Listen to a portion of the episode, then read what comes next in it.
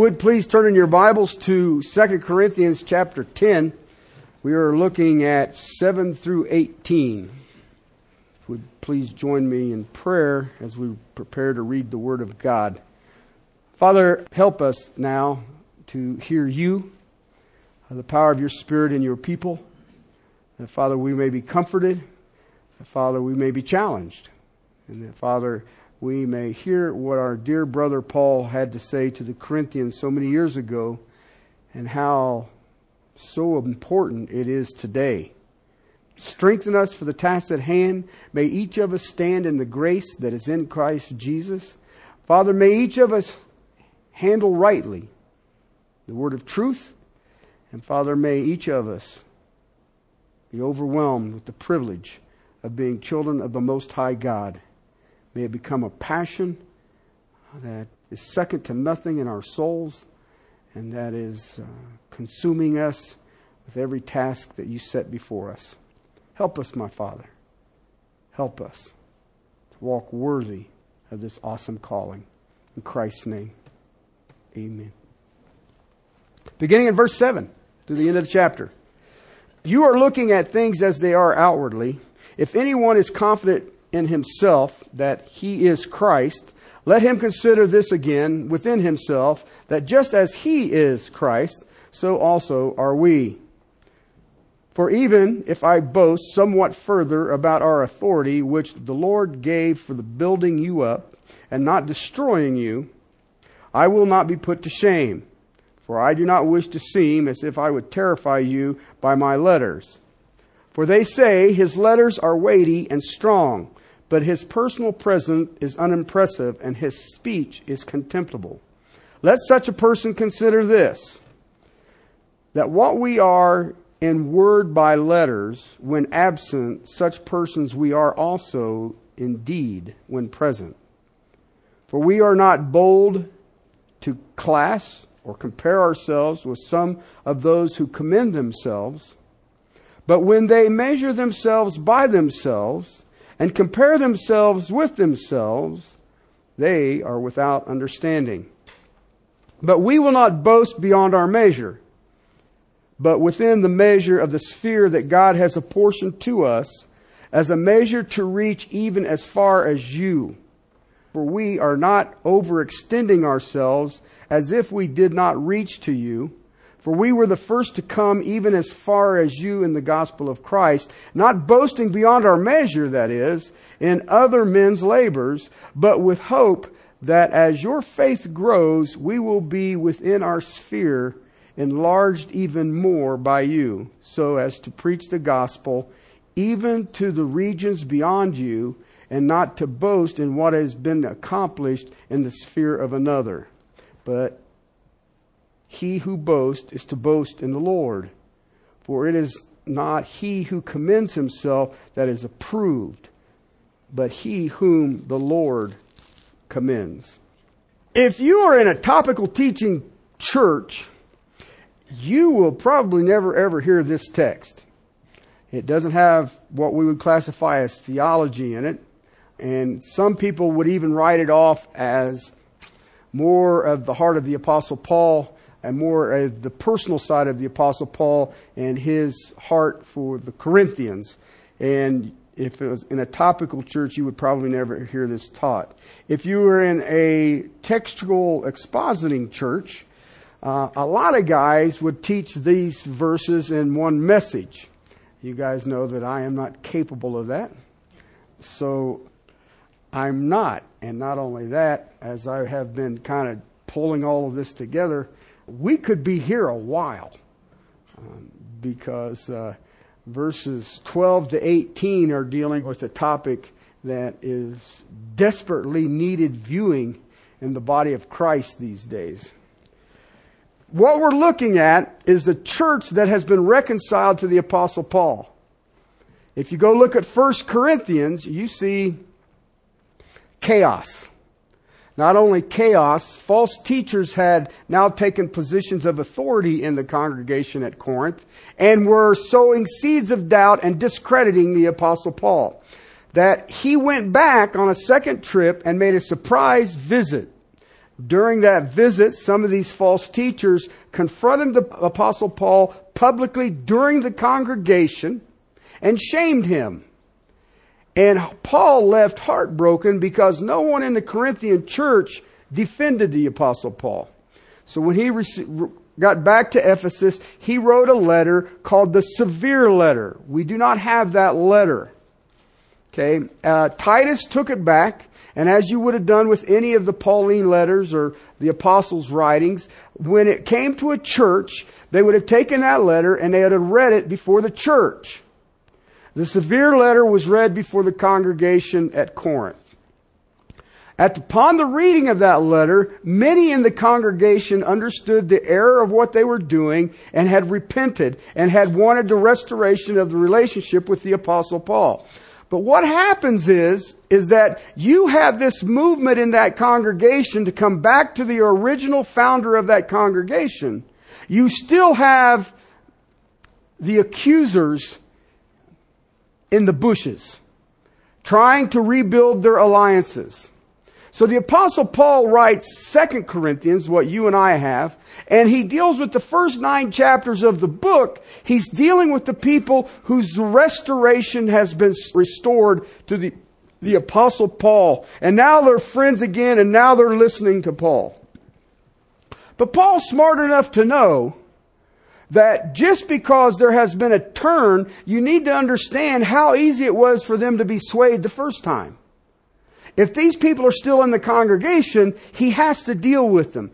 That is chapter 10 to the end of the book. He's dealing with these accusers.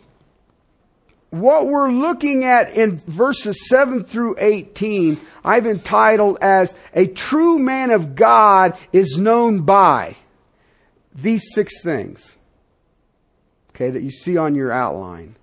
And we've been working our way through this. And the Apostle Paul makes it adamantly clear that you should be, and what is comical to me is that these false brethren, these false apostles, would be hearing this letter read to them, and everybody in the congregation's going to know who he's talking to.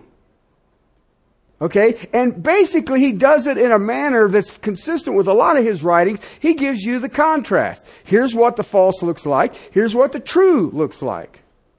I had somebody who has been listening to me online. I'm thinking I'm about to wear out that welcome. But anyway, he approached me and he wanted to have a cup of coffee, and I said, sure, we'll go have a cup of coffee. He says, I've been listening to what you've been teaching on "A True Man of God Is Known By." And I was like, well, I'm not done. You know, I still have a few more points. He says, I've got to ask you a question. He says, you kind of have all your notes together and all the rest of it. You can tell by your technique and the way you're teaching. He says, how do you line up against what you're teaching?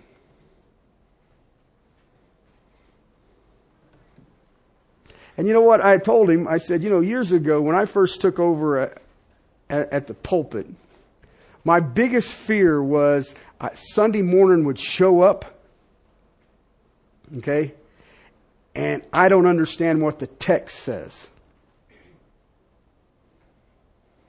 And so I prayed fervently, Lord, help me know what the text says. But you know what the Lord showed me? That ain't your issue. I'll show you what the text says. The question is the text you're teaching true of you? Okay? That's where, what do they call it? Where the rubber hits the road. Right? And that can be dangerous. I've seen up in Yellowstone where some of the roads are melting. No. So I'm not sure I want to be the rubber on the road there. But I want you to think about that. Some of you have known me since I took the pulpit 20 plus years ago. Some of you have known me, when I first started. Karen isn't here, and I remember her telling me, she says, I remember the first time I saw you, you had holes in your jeans, a ponytail, and a serious attitude. I was like, well, there you go. I was like, Karen, I'm glad I can stand out in your mind. So, a true man of God is known by, one, his relationship to Christ. His relationship to Christ. Verse 7. Are they confident that he is Christ? Looking at the things outwardly. Look at the evidence. Does that man have a relationship with Jesus Christ? Evident. That's what he says there. You are looking at things as they are outwardly. Look at the evidence, Corinth. Does Paul have a relationship with Jesus Christ? Is it evident that they have a relationship with Jesus Christ? Okay. How can we know in this day and age if a man has a relationship with Jesus Christ? See, what I've learned is that the same platform that we have, the false have too. This young man approached me, called me to have coffee with me because he heard me on the internet. Do you know how much heresy is on the internet? It's remarkable. Okay? And yet, that same internet that people can download my sermons, they can get every heretic that's walked the planet. How can you know? Because of their relationship with Christ. And it's tough this day and age. We are in an age of, some people call it political correctness, some people call it tolerance, and to question anyone's spirituality is almost unforgivable. But my argument is always the same. When I read the Bible and someone has come to Christ, there's no doubt in anybody's mind that it happened. Okay? If you'd have known Paul when he was getting the arrest warrants in Jerusalem to go to Damascus and then run into him after Damascus, there's no doubt in your mind. Okay? The same with Peter. He denied Christ 3 times. At Pentecost, he walks into the temple and says, "You men of Israel who murdered Christ." Where did that bravery come from? There's no doubt in people's minds. And let me share with you something. In the Apostle Paul's life and in our lives, all people need to do is sow a seed of doubt. And you know what I've learned in this day and age? I don't have to have any proof. I can just say it. Just say it. Make the claims, and I don't have to have any evidence at all whatsoever. That's what we're looking at in chapters 17 and 18.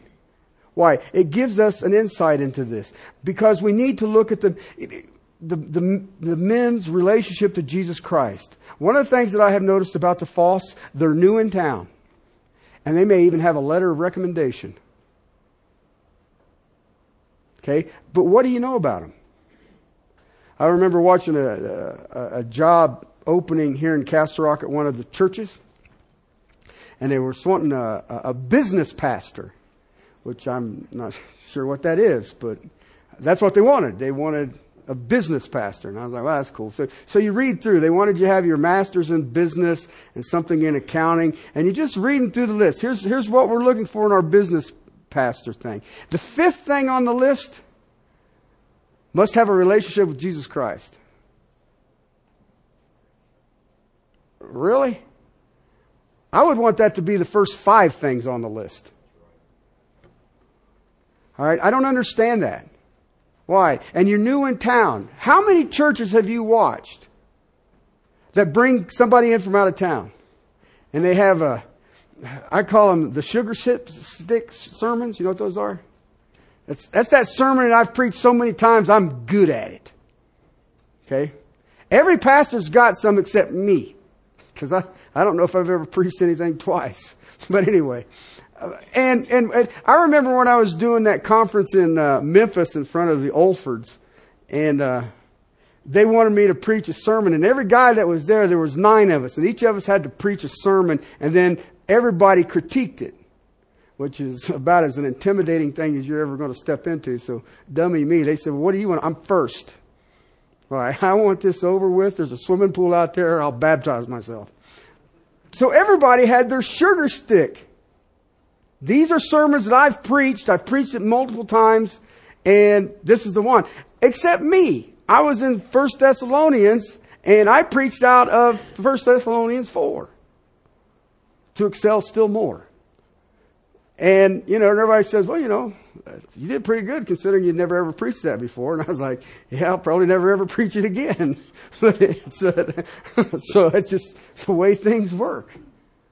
All right. But I watch this because I watch churches that are willing to take a stranger and say, I want you to have control of my eternal destiny in my soul, and that I may be sanctified by what you're doing, and I don't know nothing about you other than that one sermon you preached.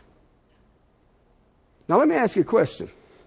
I was thinking of Brian. Brian had his knee surgery. The doctor was in there and they're going, any questions you want to ask? And nobody had any questions. He looked over at me and he says, you got any questions? And I was like, yeah, you ever done this before? Dude, if I want to have surgery, I want to make sure I ain't the first guy you're doing this on. And yet I think about my eternal soul, and we're more flippant with that than we are, you know, I'm getting ready to have, you know, a hangnail removed. Do you know what this man's relationship with Jesus Christ is? See, the Apostle Paul uses that statement there, and he says, you are looking at the things as they are outwardly. Look at the evidence. You're listening to these people who are sowing seeds of doubt. I have had this happen. I know people, and they get allies, and they do this. And I remember some people coming into my office saying, well, you know, we heard this. And I said, well, who said it? And they told me. And I said, well, let me compare the fruit. Show me the fruit of their lives and then put my life to it. It's that simple. And that's what the Apostle Paul is saying there in verse 7. Do we think on these things? Is their relationship with Christ such that there is a power in their life that helps with the sanctification of souls and even the salvation? You know, I guess the simplest way is do you see the glory of Christ in that person? Because I got news for you. You don't manufacture that. You can't fake that. You can't act like it. If the glory of Christ is there, the glory of Christ is there. If it's not there, then what is their relationship with Christ? Second thing, you see there, verse 8, is the impact on the church. He says there, if I have to boast more, if I have to tell you more about my ministry, other than the fact that I lived with you, among you for 2 years, if I had to do that, if I have to go further on what my apostolic authority truly is, that which the Lord gave, why? For building you up, not destroying you. Now remember, he's referencing back to the severe letter. When you confront sin, people get hurt. It hurts their feelings if you confront it. And yet we're all supposed to. Now, if you're not willing to bear their burden, then keep your mouth shut. Okay? That's Galatians. But if you're willing to bear that person's burden, that heavy weight of that sin, then yeah. Okay? Because if you confront sin and are not willing to bear the burden, then you'll have my burden. I will be joyful. Okay? I'm just telling you. I'm just telling you. If I confront your sin, any person who knows me knows that I'm willing to walk with you to get out of it. All right? What is their impact? See, the accusers can say, well, he wrote that mean old nasty letter. He hurt everybody's feelings. See, he's dividing the church. All right? Truth of the matter is, he was trying to draw the church back to its relationship with Jesus Christ. He was building it up.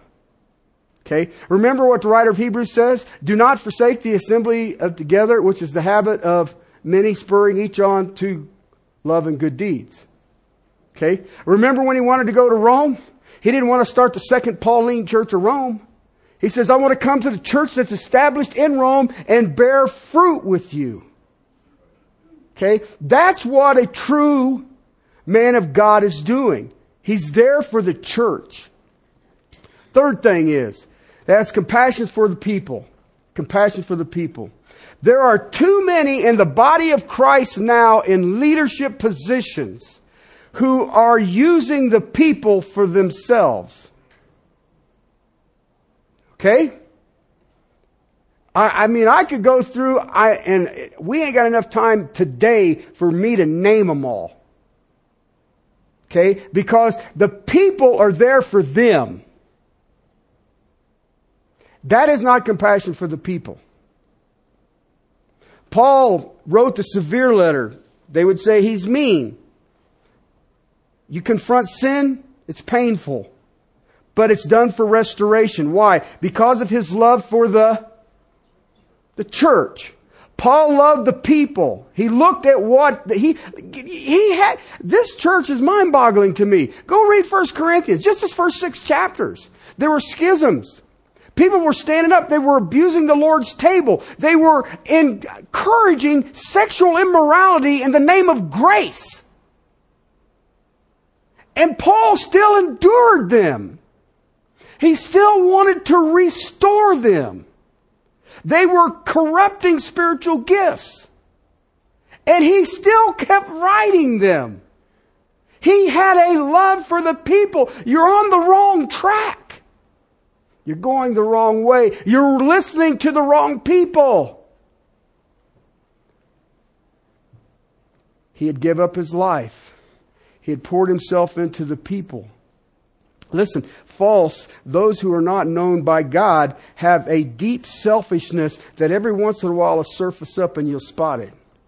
They don't expose it, but they're doing it for themselves. They build their empires. They're doing it for the money. They're doing it for the fame, the prestige. They're doing it because they want the tables of honor. And the truth of the matter is, there's so many of them, it's easier to point out the ones who don't. There's not as many. True sacrifice of self for the people. And the false sacrifice the people for self. Okay? Fourthly, they have a disdain for fleshly methods. Disdained. If you look at there, he says, his letters are weighty and strong. Now, they have to say that because the severe letter got the church to repent. So it is weighty and it is strong. Okay, but, and this is the way they are, his personal presence is unimpressive. He's not much to look at. You know, I can agree with that. I know he's not much to look at. Now, I've read some extra writings that try to describe him, and I can't validate whether they're true or not, but I do know this about the Apostle Paul. He was stoned and left for dead. So you know that is not a pleasing face to look at.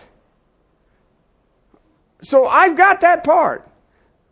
So there's nothing there to see, but look at what we do in our society today. We want the pleasant personality. Paul said he had came with gentleness and meekness in verse 1 of chapter 10. There is a disdain for the fleshly ways. The fleshly ways are always manipulative.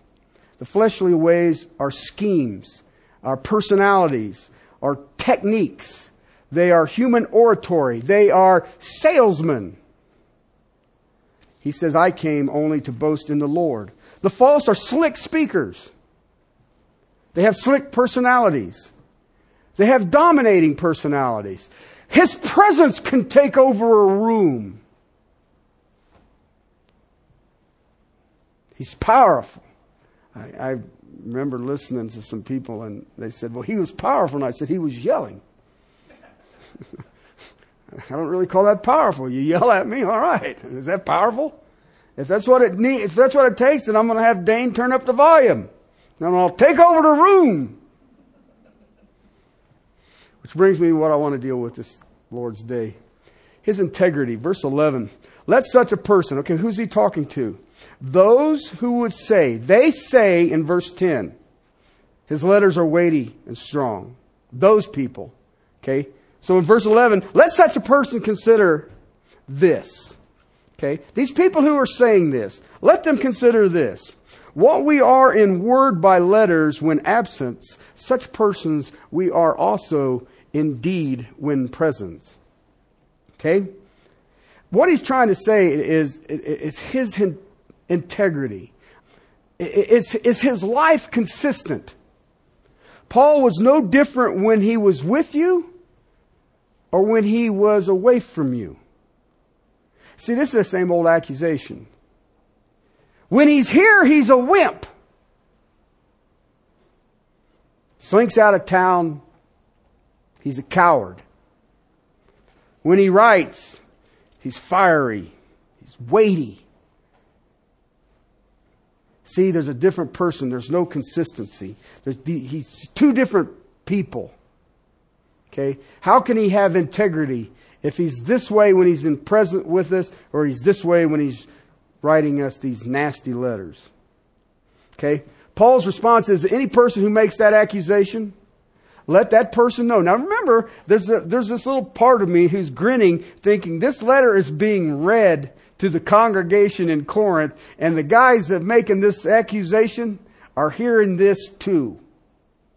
Okay? So he would hear, let such a person, knowing who, everybody in the church knows who he's talking about, let such a person consider this, what we are in word by letters when absent, such persons we are also in deed when present. Any person who makes this accusation, let that person know, let that person realize that what we are in word by letter, which you yourself say is powerful, we are also when we are not with you. Okay? What it is there's no hypocrisy in the true man of God. There is no faking it. He's not a phony. Paul was a true man of God. He's the same man whether he's writing a letter from a distance, or whether he's standing right in front of you. Same man wherever he is. Same convictions wherever he is. Same confidence wherever he is. Whoever he's with. And you know what? Just the opposite is what a false man of God is. Listen, I grew up in a time, some of you don't remember Jim Jones. In the Jonestown in Ghana. Okay. Some of you remember David Koresh. When they are in a crowd, they're a completely different person than when they're with an individual or alone. Go through the scandals that you've seen here, that you guys know about. Whether it's life, whatever, down in the Springs. I don't care where it is. Jimmy Swaggart, what's his name, PTL dude? Go through it. When they're in front of a group, they're one person. But look at what was exposed when they're by themselves.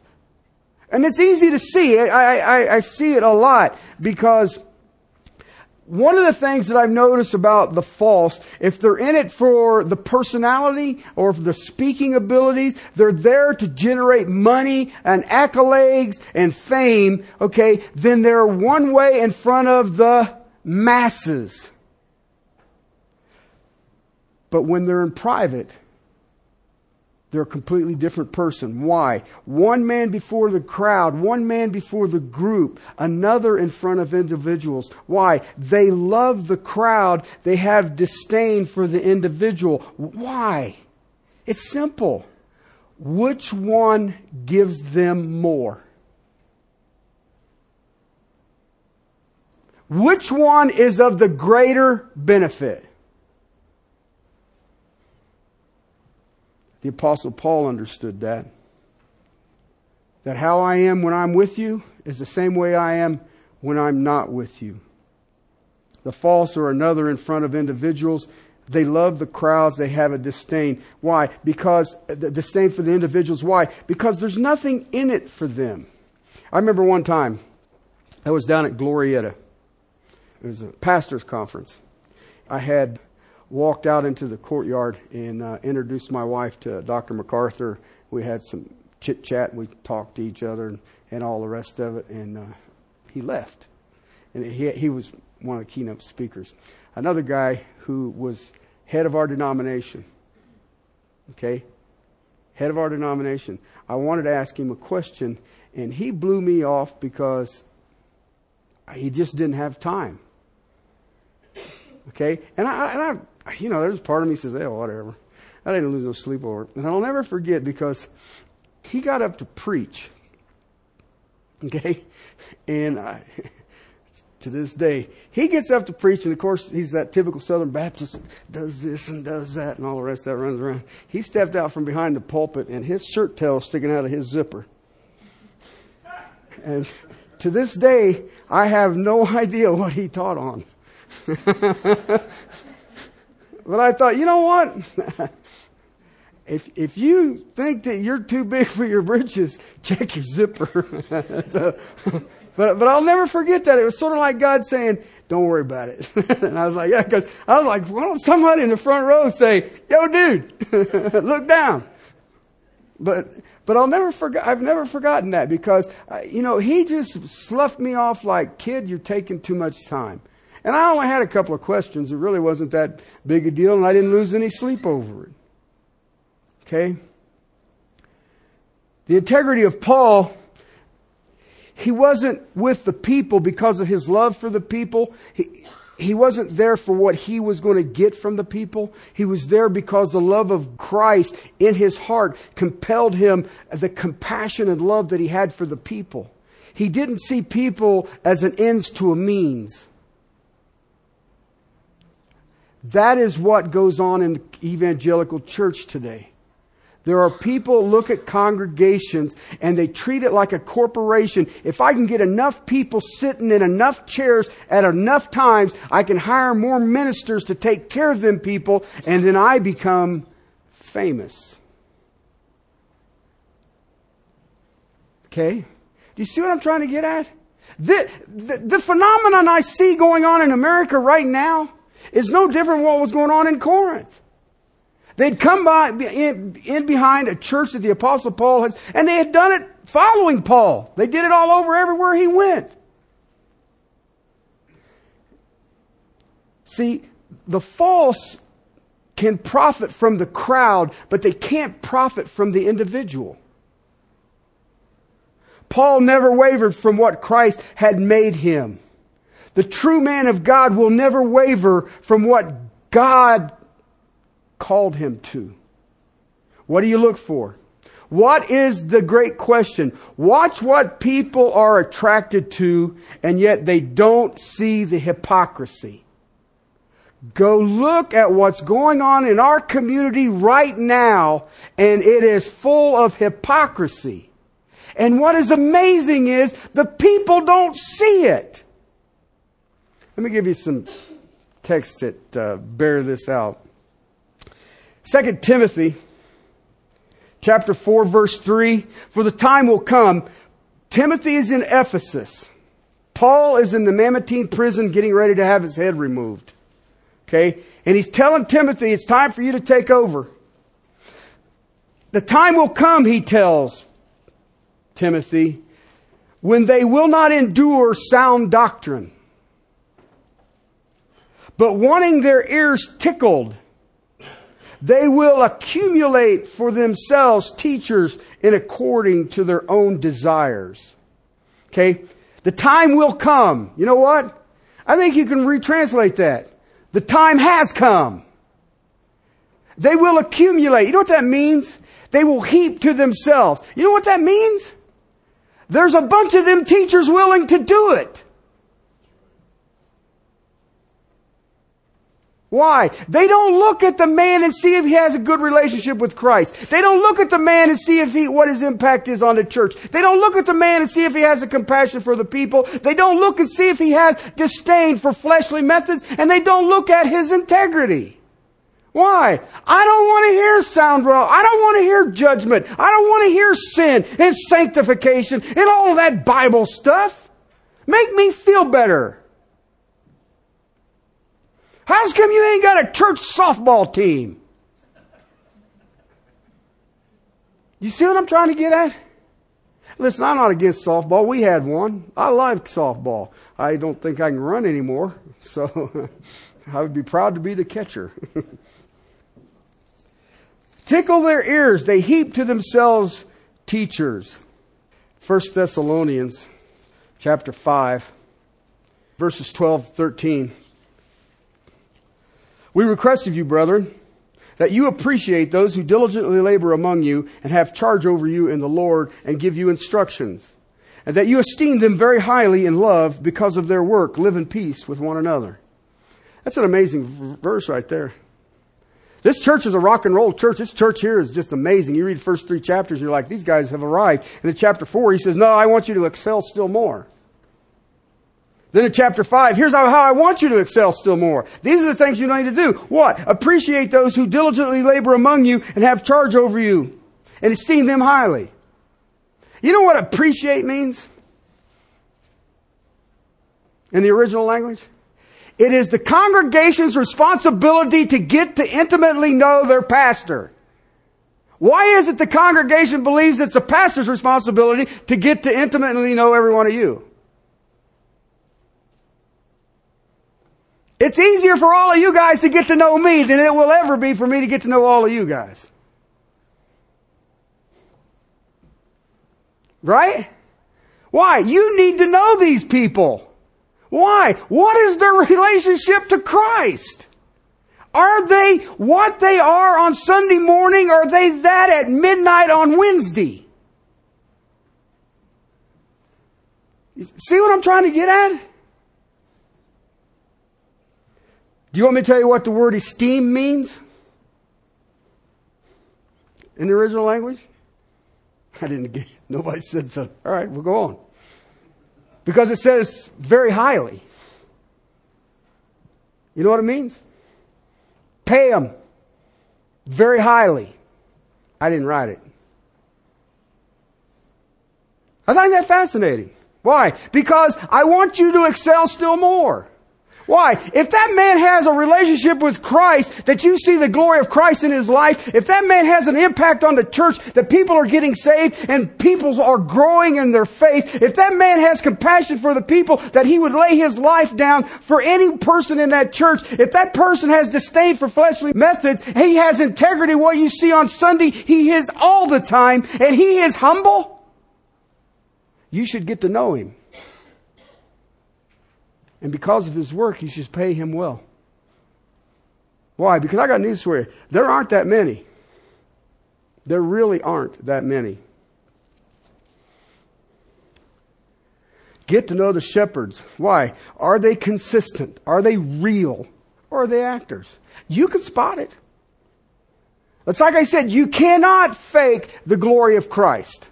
If you're questioning that, then you can know, if I can't see the glory of Christ, then I can come down here and say, maybe what I'm seeing on Sunday morning, he ain't on Monday. Look at the scandals that you and I in just our life have seen in the pulpits. And what you find out in every single one of them, the person that you saw before the crowd was a completely different person when in private. I remember meeting with Ted Haggard one time here in Castle Rock. And he looked at me and he says, my biggest issue is my pride. And I said, you might want to get that fixed. But he ain't going to listen to me. Look at his thriving metropolis. Well, look what happened. Okay? See, what's scary about that one is he knew he had a problem. And I got news for you. Pride is serious, because you know what I'm going to teach on over the next 4 weeks? Humility. Do you know what got Lucifer kicked out of heaven? So don't think pride is, it's not really that big a deal. Well, it is. When you start thinking about a true man of God and what is he like, you got to ask yourself, is his relationship. You know what? I think the thing, when I think about the relationship with Christ, is that well known? Is it well known? Is it outside of the building? Do people outside of the building know that that guy has a relationship with Christ? I was dealing with a motorcycle customer here just a couple of, it was the other day. I was talking to him and told him that his battery was wrong and all the rest of it. And he says, I heard something about you. I was like, oh, great. I said, what'd you hear, Henry? And he says, I run into a guy who said you're a preacher. And I was like, well, I guess so. He says, I wondered why you never cussed. And I was like, well, there you have it. So, but do you see what I'm trying to get at? I had an enforcer for the Hell's Angels. And I'll let you ponder what that is. Okay? And he came to me, and he's looking at me. I'm doing a service on his bike, and he comes to me, and he says, I hear you're a preacher. And I said, yep. And he says, I need to talk to you. And I said, really? You need a tire or what, tune-up? What do we? He says, no, my conscience is bothering me. And I thought, an enforcer for the Hell's Angels? I bet it is. Your conscience is bothering me. But anyway, I didn't say that because he's an enforcer for the Hell's Angels. I'm just not that stupid. Okay? But you see what I'm trying to get at? Is that impact of Christ in their life well known?